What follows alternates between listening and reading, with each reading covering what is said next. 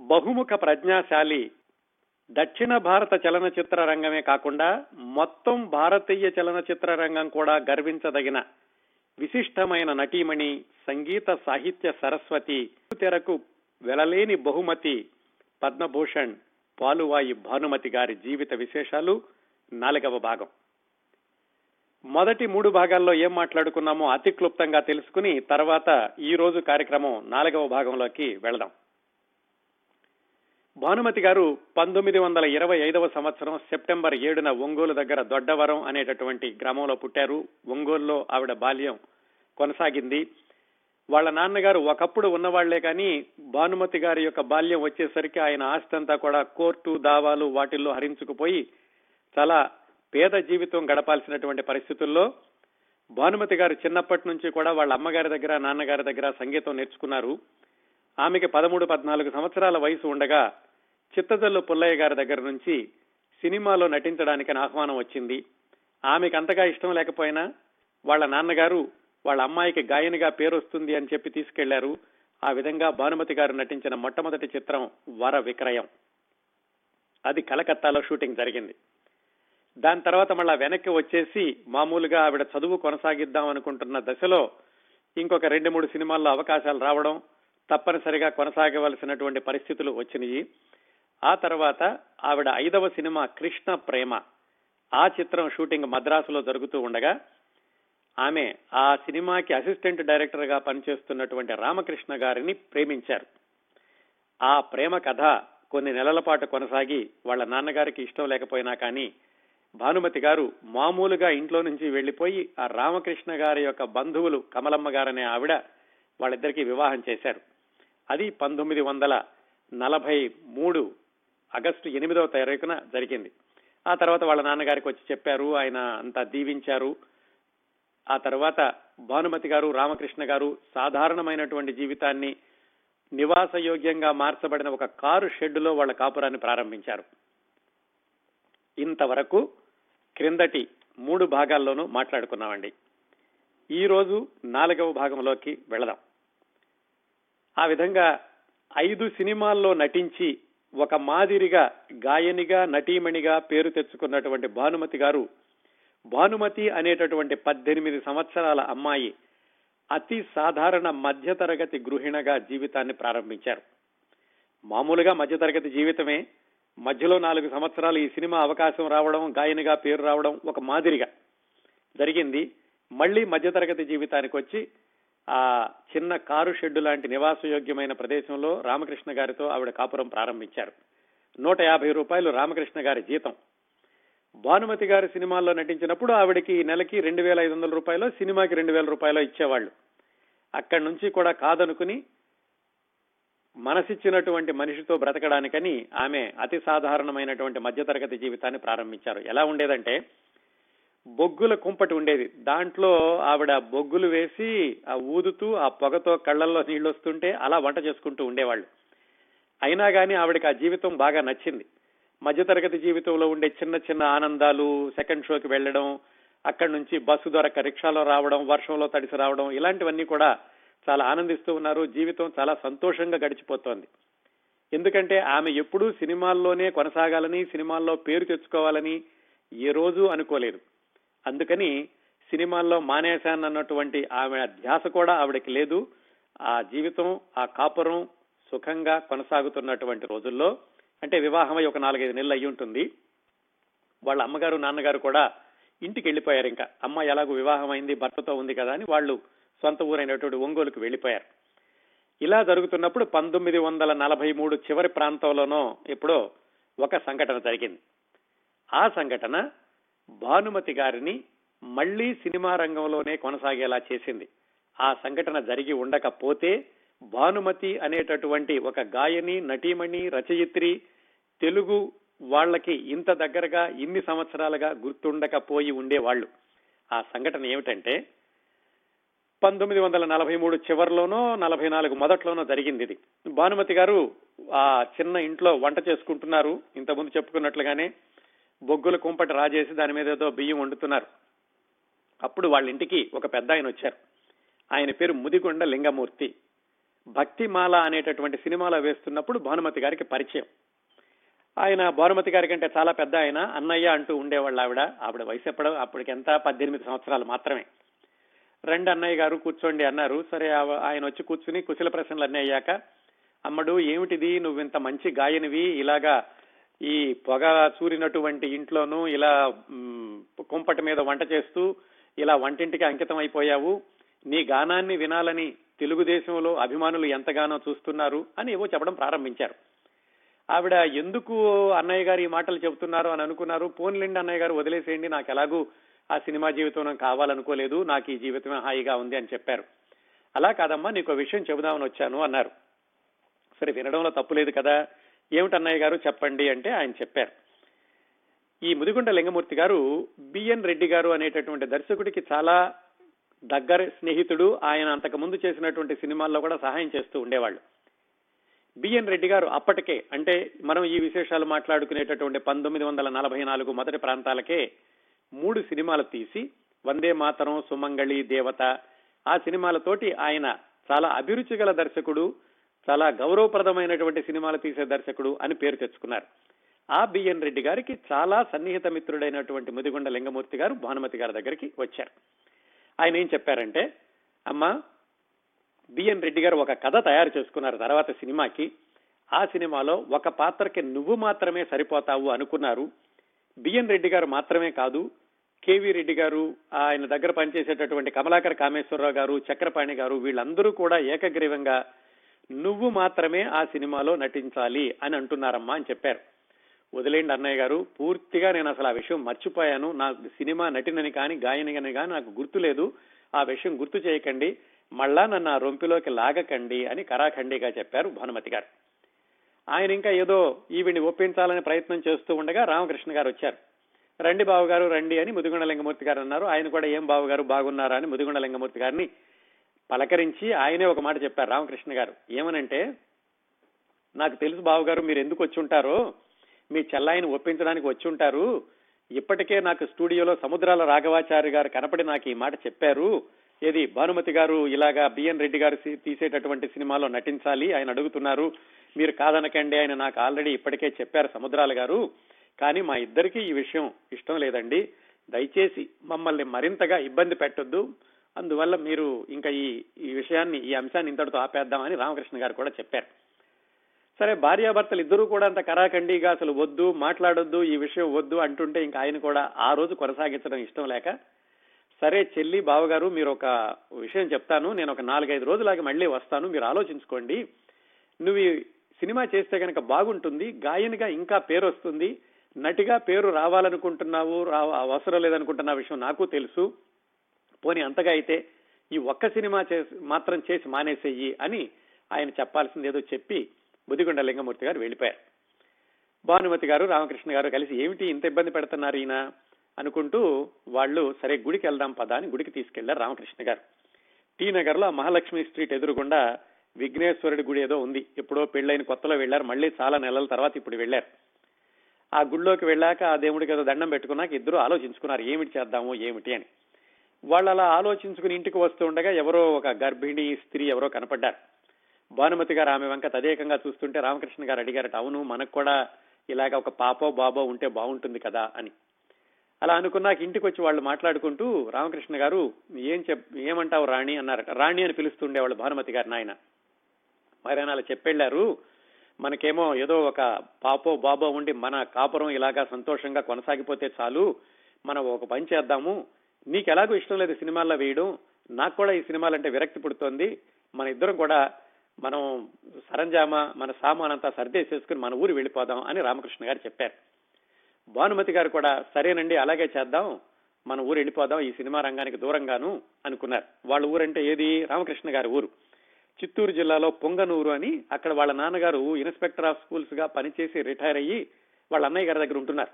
అక్కడికి వెళ్ళిపోదాం ఏదో ఒక ఉద్యోగం చూసుకుందాంలే అని రామకృష్ణ గారు అన్నారు. భానుమతి గారు కూడా దాన్ని బలపరిచారు. ఎందుకంటే ఈవిడికి ఇష్టం లేదు ఆయన కూడా మానేద్దాం అనుకున్నారు. ఈవిడికి ఇష్టం లేదు కాబట్టి. రెండు మూడు రోజుల్లో మనం సర్దుకుని వెళ్ళిపోదాం. నాలుగైదు రోజుల్లో ఈయన వస్తానన్నారు కదా లింగమూర్తి గారు మళ్ళీ ఆయన కనపడకుండా వెళ్ళిపోతే బాగుంటుంది అని ఇద్దరూ కూడా ఏకగ్రీవంగా ఒక నిర్ణయానికి వచ్చారు. రామకృష్ణ గారు ఏం చెప్పారంటే రేపే వెళ్ళి నేను పనిచేసేటటువంటి సినిమా ఆయన అప్పట్లో చెంచు లక్ష్మి అనే సినిమాకి పనిచేస్తున్నారు. ఆ సినిమాకి సంబంధించిన పనులన్నీ నేను నిర్మాత గారికి అప్పచెప్పి వస్తాను. అంటే భానుమతి గారు వద్దండి మీరు వెళ్తే మళ్ళీ సముద్రాలు గారు పట్టుకుంటారు స్టూడియోకి వెళ్ళొద్దు అన్నారు. లేదు లేదు బాగుండదు ఇలా మధ్యలో చెప్పకుండా మానేస్తాను నేను వెళ్ళి చెబుతాను రేపు అది చెప్పుకొస్తాను నువ్వు ఇంట్లో సామాన్లు సర్దేశించు రేపు రాత్రికో ఎల్లుండికో వెళ్ళిపోదాం అని చెప్పారు రామకృష్ణ గారు. వాళ్ళు అలాగా ఒక నిర్ణయానికి వచ్చి ప్రశాంతంగా ఆ రాత్రి పడుకున్నారు. పొద్దున్నే లేచేసరికి వాళ్ళకి ఇంకొక వార్త వచ్చింది. ఏమని? రామకృష్ణ గారి యొక్క అమ్మగారు రామకృష్ణ గారి యొక్క చెల్లెలు ఇద్దరు కూడా మద్రాసు వచ్చారు. మద్రాసులో రామకృష్ణ గారికి పెద్దమ్మ వరుస అయ్యేటటువంటి బంధువులు ఎవరో ఉన్నారు.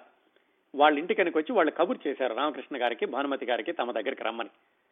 అందువల్ల వీళ్ళు ఆ రోజు వెళ్ళిపోదాము అనేటటువంటి ఆ ప్రయత్నాన్ని వాయిదా వేయాల్సి వచ్చింది. ఆ పెద్దమ్మ వరుస అయ్యే వాళ్ళ ఇంటికి వెళ్ళారు రామకృష్ణ గారు భానుమతి గారును.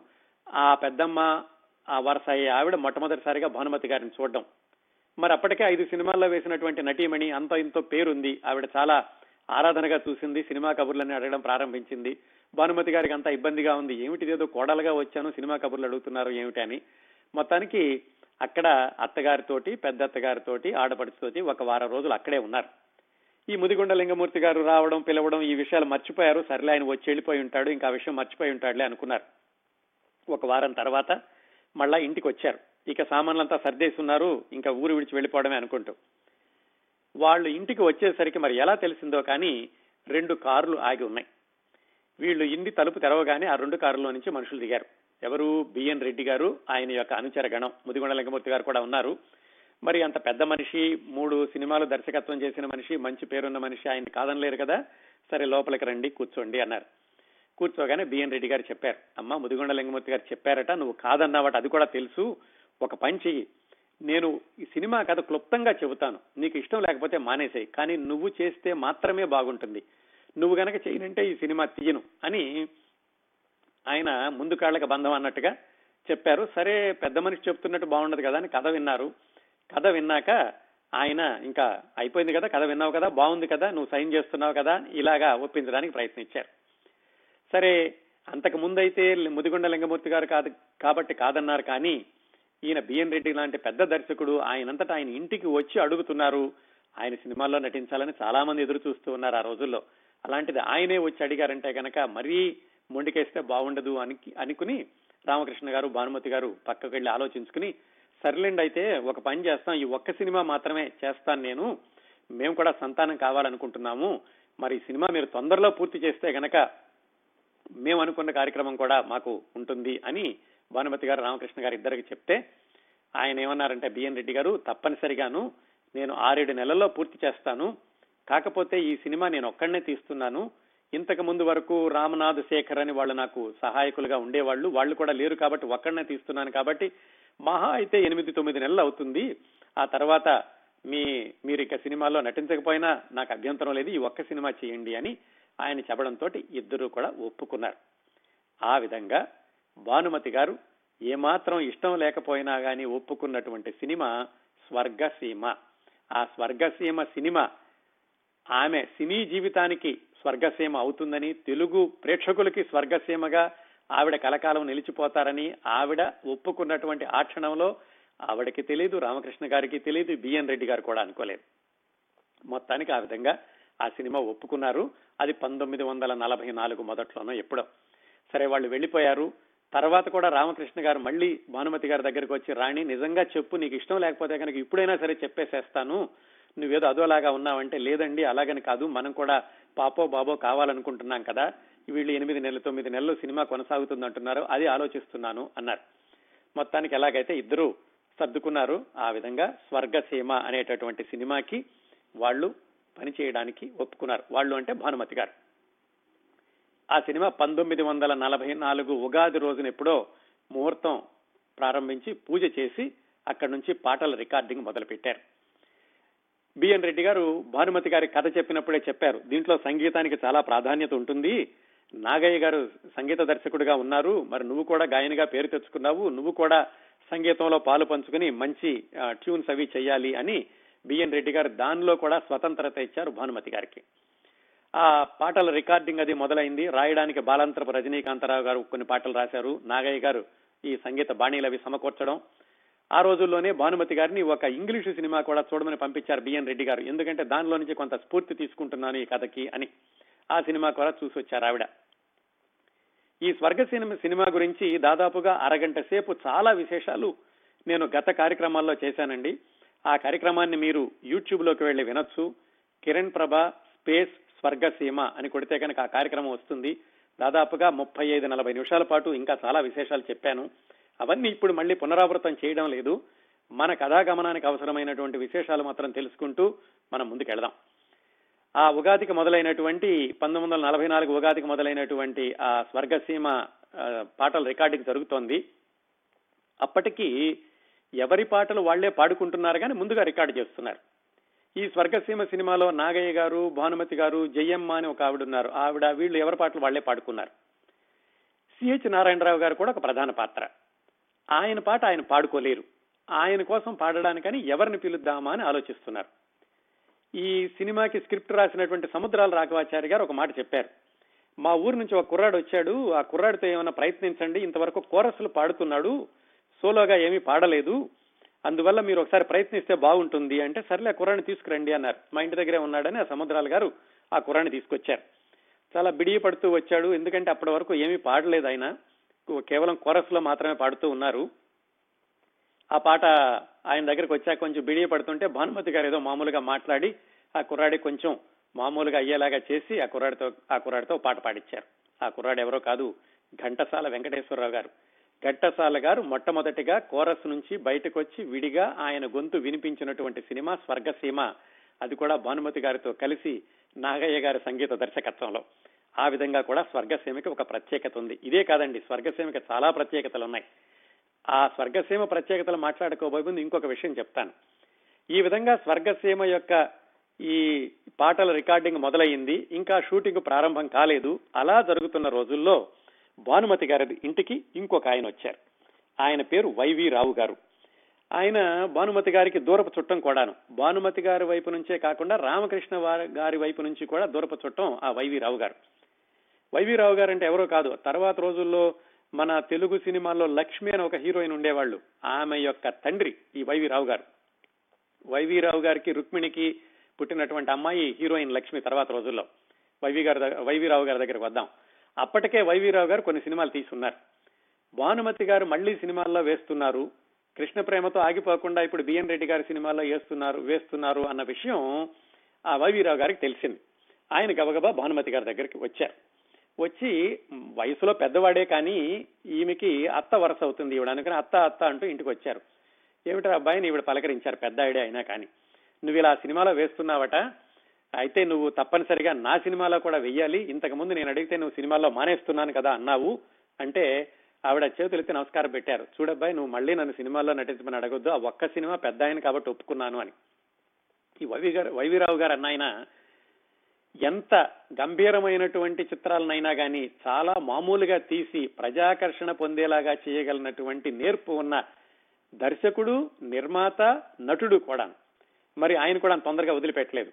మనం బంధువులు నా సినిమాలో చేయకుండా మరి ఆయన సినిమాలో చేస్తున్నావు నీకు ఒక మాట ఇస్తాను. ఆయన చాలా కళాత్మక దర్శకుడు నెమ్మదిగా తీస్తాడు చాలా రోజులు పడుతుంది. అంటే భానుమతి గారు చెప్పారు లేదు లేదు ఆయన ఏడెనిమిది నెలల్లో పూర్తి చేస్తానన్నారు అని. నేను చెప్తున్నాను విను ఆయన ఏడెనిమిది నెలల్లో పూర్తి కాదు చాలా సమయం పడుతుంది. నా సినిమాని నేను అతి తొందరగా ముగించేసేస్తాను. ఆ ఒప్పందం మీదైనా సరే నా సినిమాలో నువ్వు నటించడానికి ఒప్పుకో అని బలవంతాన ఆవిడని ఒప్పించారు సార్ ఆవిడ ఎలాగూ బిఎన్ రెడ్డి గారి సినిమా అయిపోయే లోగా తీస్తానంటున్నారు కాబట్టి ఆయన ఆవిడ కూడా తప్పనిసరిగా ఒప్పుకోవాల్సి వచ్చింది ఆ వైవీరావు గారు నిర్మించి దర్శకత్వం వహించి నటించేటటువంటి సినిమాలో. ఆ సినిమా పేరు తహసీల్దార్. ఆ విధంగా స్వర్గసీమ సినిమా పంతొమ్మిది వందల నలభై నాలుగు ఉగాదికి మొదలైతే కొద్ది రోజులకే ఈ తహసీల్దార్ సినిమా కూడా మొదలైంది. అది చాలా సాదాసీదా సినిమా తహసీల్దార్. కాకపోతే ఈ వైవీరావు గారు ఎంత గంభీరమైనటువంటి అంశాన్నైనా కానీ మామూలు ప్రేక్షకులకు కూడా అందించగలిగేలాగా చేసి కాసులు రాల్చగలిగే సినిమా తీయగలిగినటువంటి ప్రతిభ ఉన్న దర్శకుడు నిర్మాత ఆయన. ఆ సినిమాకి ట్యాగ్ లైన్ అయితే ఏం పెట్టారంటే అప్రాచ్యపుట ఆచారములు ఖండించు సాంఘిక చిత్రరాజము అని.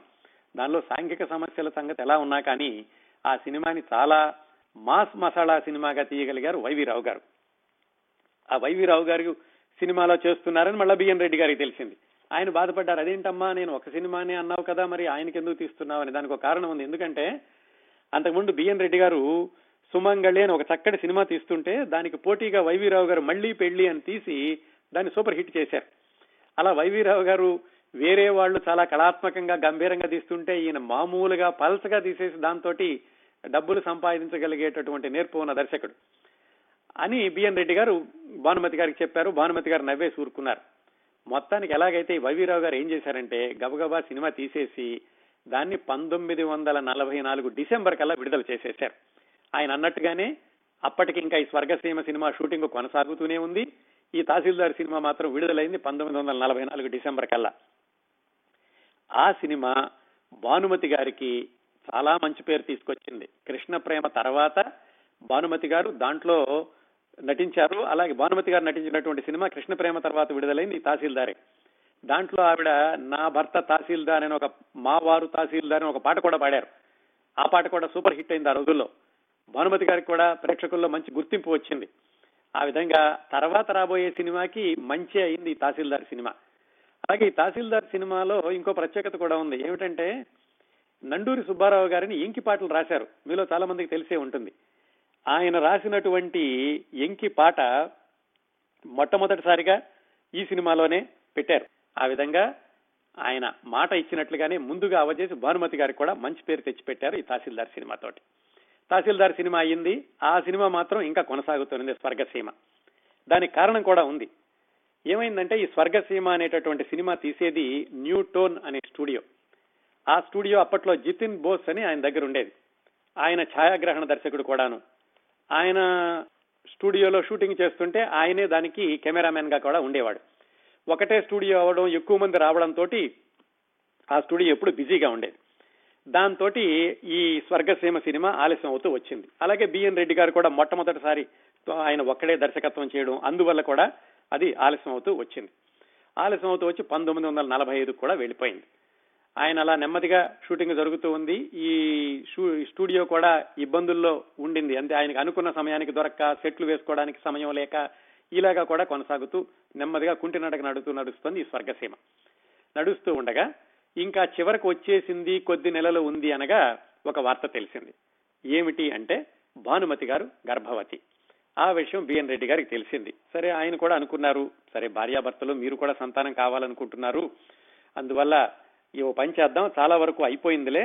దీంట్లోనూ కొద్ది సీన్లు మాత్రమే ఉన్నాయి. ఈ సీనుల్లో కూడా భానుమతి గారిని క్లోజప్స్ మాత్రం తీసుకుని లాంగ్ షాట్స్ లోను వాటిల్లోనూ మిగతా వాటితోటి పూర్తి చేసేస్తాను నేను అని బిఎన్ రెడ్డి గారు హామీ ఇచ్చి భానుమతి గారు ఏమాత్రం ఆయాసపడకుండా ఏమాత్రం ఇబ్బంది లేనటువంటి దృశ్యాలను చిత్రీకరించారు.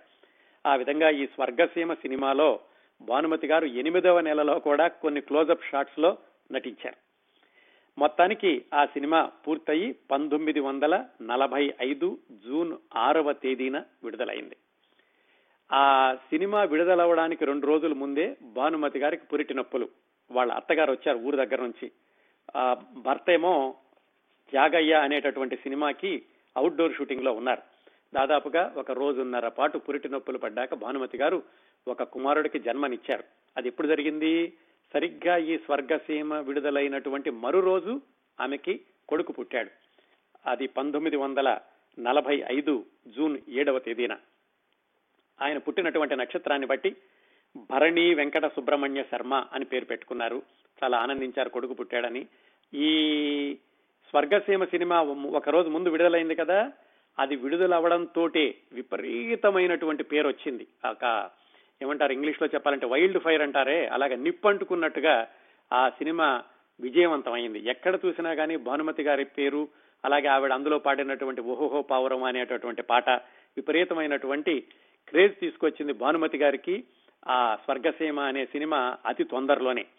అంతేకాకుండా ఈ స్వర్గసీమ అనేటువంటి సినిమా చాలా ప్రత్యేకతలు ఉన్నాయి ఒకటి భానుమతి గారిని బయటకు వెళ్ళకుండా చిత్రరంగంలోనే కొనసాగేలాగా చేసింది. ఒకటి భానుమతి గారి యొక్క గాయనిగాను నటిగాను కూడా ఆయనకి ఆవిడని ఒక్కసారిగా తారాపదానికి తీసుకెళ్ళింది ఈ స్వర్గసీమ చిత్రం. ఒక పాట గురించి సినిమాకి పట్టాభిషేకం కట్టడం అనేది ప్రేక్షకులు ఈ సినిమా నుంచే మొదలు పెట్టారట ఆ ఓహో పావరమా అనే ఒక్క పాట చూడడం కోసమని నేను ఆ సినిమాని ముప్పై నలభై సార్లు చూశాను అని ఒక తమిళ నాటుడు ఒక ఆవిడ ఒక ఆయన తర్వాత రోజుల్లో భానుమతి గారికి చెప్పారు. ఆ కుర్రవాడు అప్పట్లో స్టేజ్ నాటకాలు వేస్తూ ఉండేవాడు నాటక సంఘంలో చేరి. ఆ కుర్రవాడే శివాజీ గణేశన్. అప్పటికి ఇంకా చిన్నవాడు. ఈ స్వర్గ సినిమా విడుదలయ్యేటప్పటికీ ఇంకా ఆయన సినిమాల్లో కూడా రాలేదు నాటకాలు వేస్తూ ఉన్నాడు. తర్వాత రోజుల్లో భానుమతి గారికి చెప్పారు ఆయన. అది ఒక ప్రత్యేకత. అలాగే ఘంటసాల గారు మొట్టమొదటిసారిగా కోరస్ నుంచి బయటకు వచ్చి పాట పాడినటువంటి చిత్రం కూడా ఇదే. ఈ సినిమా ద్వారానే స్వర్గసీమ సినిమా ద్వారానే తర్వాత రోజుల్లో ఛాయాగ్రహణ మాంత్రికుడు అనిపించుకున్న మార్కస్ బార్క్లే ఆయన కూడా మొట్టమొదటిసారిగా తెలుగు సినిమాకి ఛాయాగ్రహణ దర్శకత్వం వహించడం ఈ స్వర్గసీమతోటే మొదలైంది.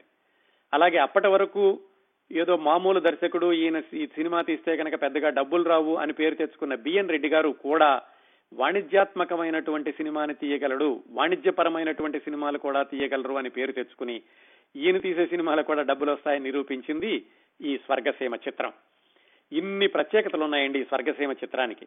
ఇంకా భానుమతి గారి పాట భానుమతి గారి నటన ఈ స్వర్గసీమ సినిమాకి ఎంతటి విజయాన్ని చేకూర్చిందంటే దీన్ని మొట్టమొదటగా ఆంధ్ర కేరళలో విడుదల చేశారు. ఆంధ్ర కేరళ కర్ణాటకలో విడుదల చేశారు.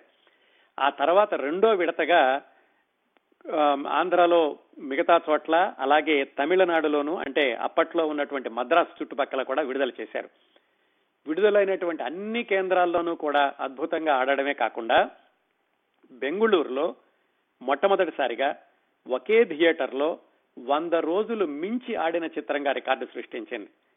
అలాగే కర్ణాటకలో వచ్చినటువంటి ఆదాయం ఈ సినిమాకి కలెక్షన్లు ఆంధ్రదేశంలో వచ్చిన పదకొండు థియేటర్లోని కలెక్షన్లు అన్నిటికంటికే కూడా ఎక్కువట. కేవలం బిఎన్ రెడ్డి గారికి ఈ సినిమాలో ఆయన వాటా కింద ఆ రోజుల్లోనే తొమ్మిది లక్షలు వచ్చిందని చెప్తూ ఉంటారు. అప్పటికి ఇప్పటికి చూసుకుంటే అది కొన్ని కోట్ల వందల కోట్లతోటో లేకపోతే కోట్లతోటి సమానం అండి అప్పట్లో తొమ్మిది లక్షలు అంటేను అంతగా గొప్ప పేరు తీసుకొచ్చింది ఈ స్వర్గసీమ సినిమా భానుమతి గారికి అలాగే ఆవిడ్ని చిత్రసీమ నుంచి వెళ్ళకుండా ఆపేసింది అంతకుముందే విడుదలైనటువంటి తహసీల్దార్ సినిమా రెండిటితో కూడా అద్భుతమైనటువంటి పేరు వచ్చింది భానుమతి గారికి. మరి ఈ సినిమా అయిపోయాక వెళ్ళిపోదాం అనుకున్నారు కదా? సినిమా అవగానే మరి కొడుకు పుట్టాడు అలాగా కొడుకు పుట్టినటువంటి ఆనందం సినిమా విజయవంతం అవుతున్నట్టు ఆనందం తర్వాత ఏం చెయ్యాలి అని ఇంకా వాళ్ళు ఆలోచించుకునే సమయం కూడా లేని రోజుల్లో భానుమతి గారింటికి మురుగన్ టాకీస్ అని ఒక తమిళ చిత్ర నిర్మాణ సంస్థ వాళ్ళు వచ్చారు. ఈ మురుగన్ టాకీస్ వాళ్ళు అప్పటికే తమిళంలో అశోక్ కుమార్ అనేటటువంటి ఒక సినిమా తీశారు. దాంట్లో కన్నాంబ నాగయ్య గారు వాళ్ళందరూ ఉన్నారు. చాలా సంగీత ప్రధానమైనటువంటి చిత్రం. దానికి చాలా మంచి పేరు వచ్చింది. ఈ మురుగన్ టాకీస్ వాళ్ళకు కూడా మంచి పేరు ఉంది వాళ్ళు భానుమతి గారి దగ్గరికి వచ్చినప్పటికీ భానుమతి గారి అబ్బాయికి పదిహేడు రోజులు వయసు. అంటే ఇంకా నెల రోజులు కూడా కాలేదు. వాళ్ళు వచ్చి ఏం చెప్పారంటే అమ్మ మీరు నటించినటువంటి స్వర్గసీమ సినిమా చూసి చూశాము. అందులో ఓహో పావురం ఆ పాట విపరీతంగా ప్రజలకు నచ్చింది. గాయనిగా మిమ్మల్ని మరో మెట్టు పైకి తీసుకెళ్ళేటటువంటి సంగీత ప్రధానమైన చిత్రం తమిళంలో నిర్మిద్దాం అనుకుంటున్నాము. మీరు నటించాలి అని భానుమతి గారిని అడిగారు. భానుమతి గారు మరి స్వర్గసీమ తర్వాత వెళ్ళిపోదాం అనుకున్నారు కదా స్వర్గసీమ ఒకటే చిట్ట చివరి సినిమా అనుకున్నారు కదా ఇప్పుడు మళ్ళా పునరాలోచన చేశారు. ఎందుకంటే ఆవిడ ఆత్మకథలో రాసుకున్నారు. అబ్బాయి పుట్టాడు అబ్బాయిని పెంచి పెద్ద చేయాలి అబ్బాయి కూడా కొంత ఆస్తి సమకూరిస్తే బాగుంటుంది ఆస్తి పాస్తులుంటే బాగుంటుంది. ఇలాంటి సమయంలో మరి రామకృష్ణ గారు నూట యాభై రూపాయల ఆ అసిస్టెంట్ డైరెక్టర్తో కొనసాగే కంటే నాకు ఎలాగో అవకాశాలు వస్తున్నాయి కాబట్టి కాస్త సంపద సమకూర్చుకునే వరకు సినిమాల్లో కొనసాగుదాము అని నిర్ణయించుకుని భానుమతి గారు అంతకుముందు వెళ్ళిపోదామనుకున్నటువంటి నిర్ణయాన్ని ఉపసంహరించుకుని ఆ తమిళ డైరెక్టర్లు అడిగినటువంటి సినిమాలో నటించడానికి ఒప్పుకున్నారు.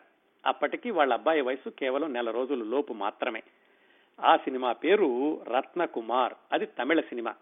భానుమతి గారు నటించినటువంటి మొట్టమొదటి తమిళ సినిమా ఆ రత్న కుమార్ ఆ తర్వాత ఆవిడ తమిళంలో చాలా చిత్రాల్లో నటించారు. తెలుగులో ఆవిడకి ప్రేక్షకుల్లో ఎంత ప్రజాదరణ ఉందో తమిళంలో కూడా అంతకు మించిన ప్రజాదరణ తెచ్చుకున్నారు. గాయనిగా కూడా అంత మంచి పేరు తెచ్చుకున్నారు తమిళంలోనూ దానికి పునాది ఈ రత్నకుమార్ అనే సినిమా సినిమాల్లో కొన్ని రోజులు కొనసాగుదాము అని భానుమతి గారు నిర్ణయించుకోవడం. ఈ సినిమాకి ఆవిడ ఒప్పుకోవడం అయితే ఈ వాళ్ళ అబ్బాయికి నెల రోజుల లోపు ఉండగానే ఒప్పుకున్నారు కానీ ఆ సినిమా నిర్మాణం దాదాపుగా నాలుగు సంవత్సరాలు కొనసాగింది. వాళ్ళ అబ్బాయికి నాలుగో సంవత్సరం వయసు వచ్చినప్పుడు కానీ ఆ సినిమా విడుదల కాలేదు. అంటే ఇది పంతొమ్మిది వందల నలభై ఐదులో ఆ సినిమా ఒప్పుకుంటే అది విడుదలయ్యేసరికి పంతొమ్మిది వందల నలభై తొమ్మిదో ఎప్పుడు అయింది. ఈ మధ్యలో అప్పుడప్పుడు ఆ సినిమా షూటింగ్ కొనసాగుతూ ఉంది మధ్య మధ్యలో ఆగుతూ ఉంది. అయితే భానుమతి గారు ఆ ఒక్క సినిమా మీదే లేరు. ఎలాగో కొనసాగుదాం అనుకున్నారు కాబట్టి మరికొన్ని సినిమాల్లో కూడా నటిద్దాం అనుకున్నారు. ఆవిడ అనుకోవడమే ఆలస్యం. తెలుగు సినిమాల్లో అవకాశాలు విపరీతంగా విపరీతంగా ఉన్నాయి. ఎందుకంటే స్వర్గసీమతోటి ఆవిడ టాప్ మోస్ట్ స్టార్ అయిపోయారు. ఈ రత్నకుమార్ అనేటటువంటి తమిళ సినిమా అటు ఇటుగా జరుగుతున్న రోజుల్లో ఒక సంఘటన జరిగింది. ఏమైందంటే రామకృష్ణ గారు అప్పటికి ఈ నాగయ్య గారు నిర్మిస్తున్నటువంటి త్యాగయ్య అనే సినిమాకి అసిస్టెంట్ డైరెక్టర్గా పనిచేస్తున్నారు. ఆ అసిస్టెంట్ డైరెక్టర్గా పనిచేస్తున్నప్పుడు నాగయ్య గారు ఒక మాట అడిగారు రామకృష్ణ గారిని. ఈ త్యాగయ్య సినిమాలో ఒక నృత్యం ఉంది. ఆ నృత్యంలో భానుమతి గారు చేస్తే బాగుంటుంది అని.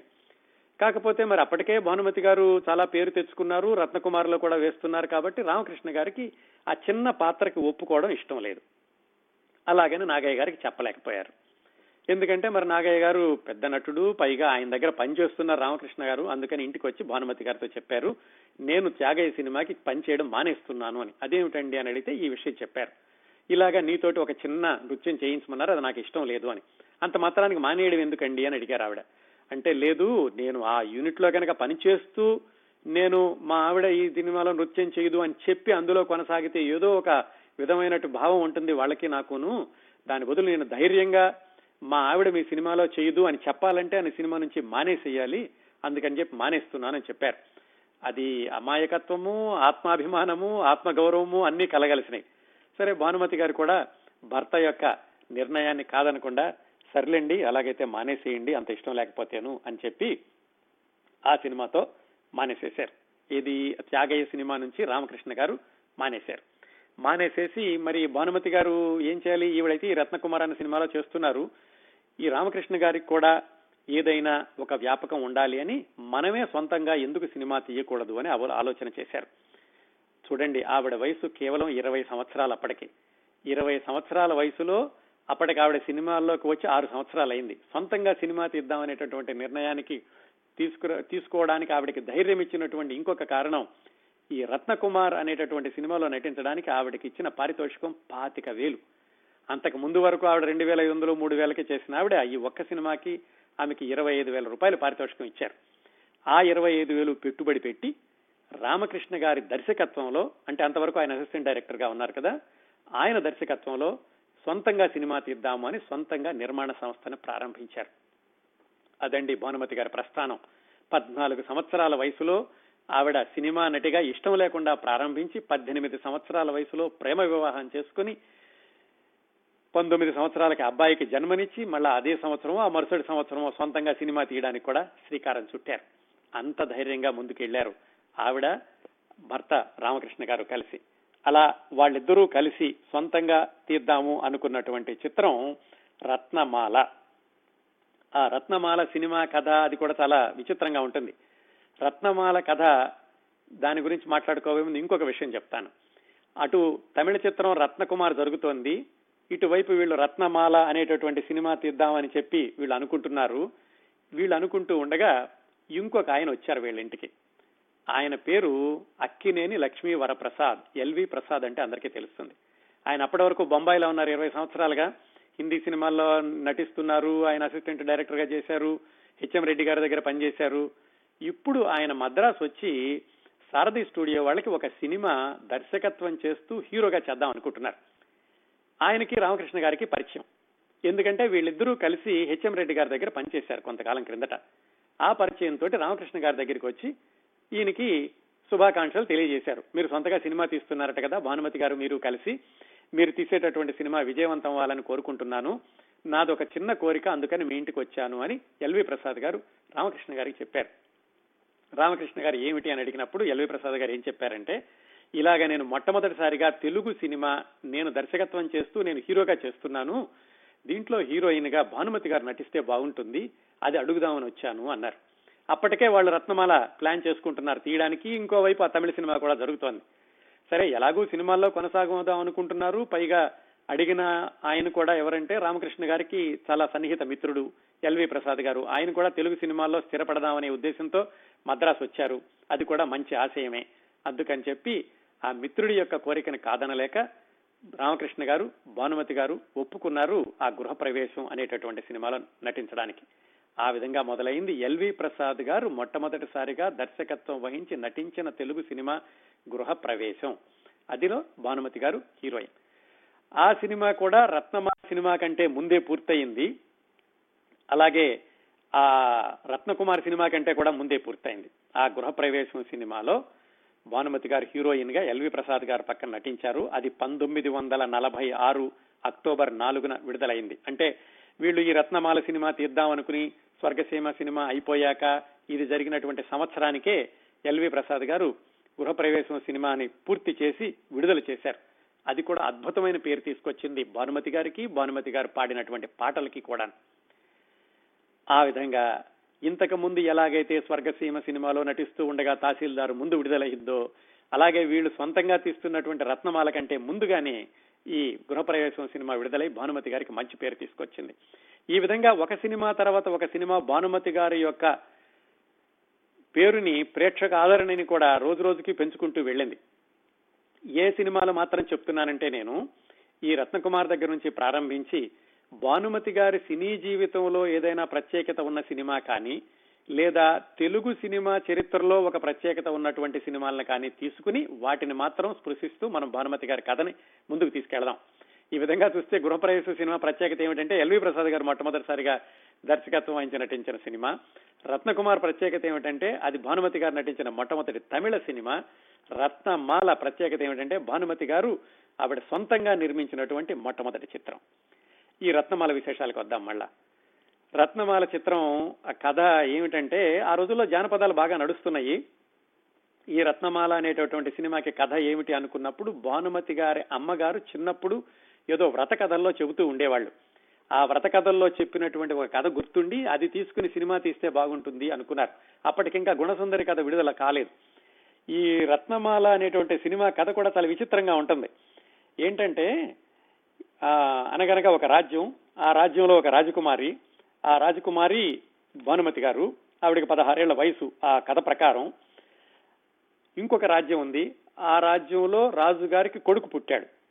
ఆ కొడుకు పుట్టినప్పుడు వెంటనే జ్యోతిష్కులు చూసి ఏం చెప్పారంటే మీ అబ్బాయికి పదహారు రోజులు వచ్చేలోగా పదహారు సంవత్సరాల వయసు ఉన్న అమ్మాయి నుంచి పెళ్ళి చేస్తే గాని మీ వాడు బతకడు లేకపోతే ప్రాణగండం ఉంది అని చెప్పారు. చాలా విచిత్రమైనటువంటి జ్యోతిష్యం అది. ఆ కుర్రాడి వయసు రోజులు. పది రోజులు తొమ్మిది ఎనిమిది రోజులు తొమ్మిది రోజులు. పదహారేళ్ళ అమ్మాయి నుంచి పెళ్ళి చేయాలి. ఎలా చేస్తారు? ఆ రాజుగారి యొక్క మంత్రి గారు ఒక ఉపాయం ఆలోచించాడు. ఆ మంత్రి గారికి ఒక కొడుకు ఉన్నాడు. ఆ కొడుకు చిత్రాన్ని పంపించి ఇక్కడ రాజకుమార్తె ఉంది అని తెలుసుకుని ఆ ఫోటో చూపించి ఇతనే రాజకుమారుడు అని ఆమె కూడా ఆ ఫోటోలో ఉన్న అబ్బాయి నట్టి నచ్చాడు కాబట్టి రాజకుమార్తె కూడా ఒప్పుకుంది. రాజకుమార్తె అంటే భానుమతి గారు. ఒప్పుకున్నాక వివాహం చేయాలి. వివాహానికి మరి ఎవరిని తీసుకొస్తారు? ఒక కత్తిని తీసుకొచ్చి మా ఆచారం ప్రకారం కత్తిని పక్కన పెట్టి మేము వివాహం చేస్తామని కత్తితో వివాహం జరిపించి మొదటి రాత్రి ఆమెను గదిలోకి పంపించగానే ఆవిడికి అక్కడ అత్యంత ఆశ్చర్యకరమైనటువంటి సంఘటన ఉయ్యాల్లో పడుకున్నటువంటి పదహారు రోజులు కుర్రాడు. ఆ పదహారు రోజుల అబ్బాయి చూసి ఇతనే నీ భర్త అన్నారు. ఏమిటి అంటే ఆ మంత్రి గారు అబ్బాయి విషయం అంతా చెప్పి క్షమించమని వేడుకున్నాడు. ఇలాగా మా రాజు రాజకుమారుడికి ప్రాణగండ ఉంది అందుకని పెళ్ళి చేయమన్నారు. ఏదో చిన్న మోసం చేసి పెళ్ళి చేశామని చెప్పేసరికి ఆవిడ మరి ఎలాగూ వివాహం చేసుకున్నాక ఎలాగైనా భర్త భర్తే అతను పదహారు రోజుల వయసున్న కుర్రాడైనా ఎవరైనా అనుకుని ఆవిడ ఆ కుర్రవాడిని తీసుకుని బయటకు వచ్చి ఇంకా తర్వాత నానా రకాల కష్టాలు పడడం తర్వాత పార్వతీ పరమేశ్వరులు ప్రత్యక్షం అవడం అతన్ని మామూలు కుర్రవాడిగా చేయడం యవనవస్తుడిగా చేయడం ఆ తర్వాత వివాహం అవడం ఇదంతా కథ జరుగుతుంది. కొంచెం ఇలాంటి పోలికలే ఉంటాయి. ఆ తర్వాత సంవత్సరం వచ్చినటువంటి గుణసుందరి కథ కూడాను. అందులో అమాయకుడైనటువంటి అబ్బాయి పెళ్ళి చేసుకోవడం తర్వాత గుణసుందరి ఈ దైవ సహాయంతో అతన్ని బాగు చేసుకోవడం అలా ఉంటుంది. ఇందులో ఏమిటంటే ఈ పదహారు రోజుల కుర్రవాడిని పదహారు సంవత్సరాల కుర్రవాడిగా వాళ్ళు మార్చి ఈ అమ్మాయికి భర్తగా చేస్తారు. అది సినిమా కథ. ఇందులో ఆ రా మంత్రి యొక్క కుమారుడిగా ఎవరి చిత్రపటం అయితే చూపించి పెళ్ళి చేశారో ఆ మంత్రి కుమారుడిగా వేసిన కుర్రవాడు అక్కినే నాగేశ్వరరావు. అప్పుడే ఆయన సినిమాల్లోకి వచ్చి ఒక సంవత్సరం రెండు ఏళ్ళు అయ్యింది. ఇంకా జానపద చిత్రాల్లోనే నటిస్తున్నారు ఆయన. ఆ క్రమంలోనే ఈ రత్నమాల అనేటటువంటి భానుమతి గారి మొట్టమొదటి చిత్రంలో చాలా చిన్న పాత్ర వేశారు. ఇంకో ఆసక్తికరమైన విశేషం ఏమిటంటే ఈ రత్నమాల సినిమాలో ఆ పదహారు రోజుల కుర్రవాడు యువకుడు అయిన అయినప్పుడు నటించేటటువంటి పాత్ర నటించిన ఆయన పేరు సూర్యనారాయణ అని అప్పట్లో బ్యాంకులో పనిచేస్తూ ఉండేవాడు. ఆయన చాలా కొద్దిసేపు మాత్రమే ఉంటాడు. అది కూడా కల్లో. ఈ అమ్మాయి ఊహించుకుంటుంది పదహారు రోజుల వయసు ఉన్నటువంటి అబ్బాయి పెద్దవాడవడం ఊహించుకుంటుంది. ఆ కల్లో కొంచెంసేపు కనపడతాడు ఆ సూర్యనారాయణ అన్న ఆయన. ఆయన బ్యాంక్ క్యాషియర్గా పనిచేస్తుండేవాడు. ఆ రోజుల్లో ఆయన్ని బ్యాంకులో క్యాష్ తీసుకొస్తుంటేనో తీసుకెళ్తుంటేనో ఏదో ఆ సమయంలో హత్య చేశారు. ఆ హత్యకి గురైనటువంటి సూర్యనారాయణ గారు ఆ హత్య కేసు కూడా ఆ రోజుల్లో చాలా సంచలనమైంది. తర్వాత ఏమైందో తెలియదు కానీ ఆయన ఈ రత్నమాల సినిమాలో చిన్న వేషం వేశారనమాట ఆ విధంగా చిత్ర విచిత్రమైన కథతోటి రామకృష్ణ గారిని మొట్టమొదటిసారిగా పూర్తి స్థాయి దర్శకుడిగా పరిచయం చేస్తూ భానుమతి గారు సొంత నిర్మాణ సంస్థలో నిర్మించిన చిత్రం రత్నమాల అత్యంత విజయం సాధించింది. ఆ రోజుల్లో అది వంద రోజులు ఆడింది. ఆ సినిమా పంతొమ్మిది వందల నలభై ఎనిమిది జనవరి రెండున విడుదలైంది.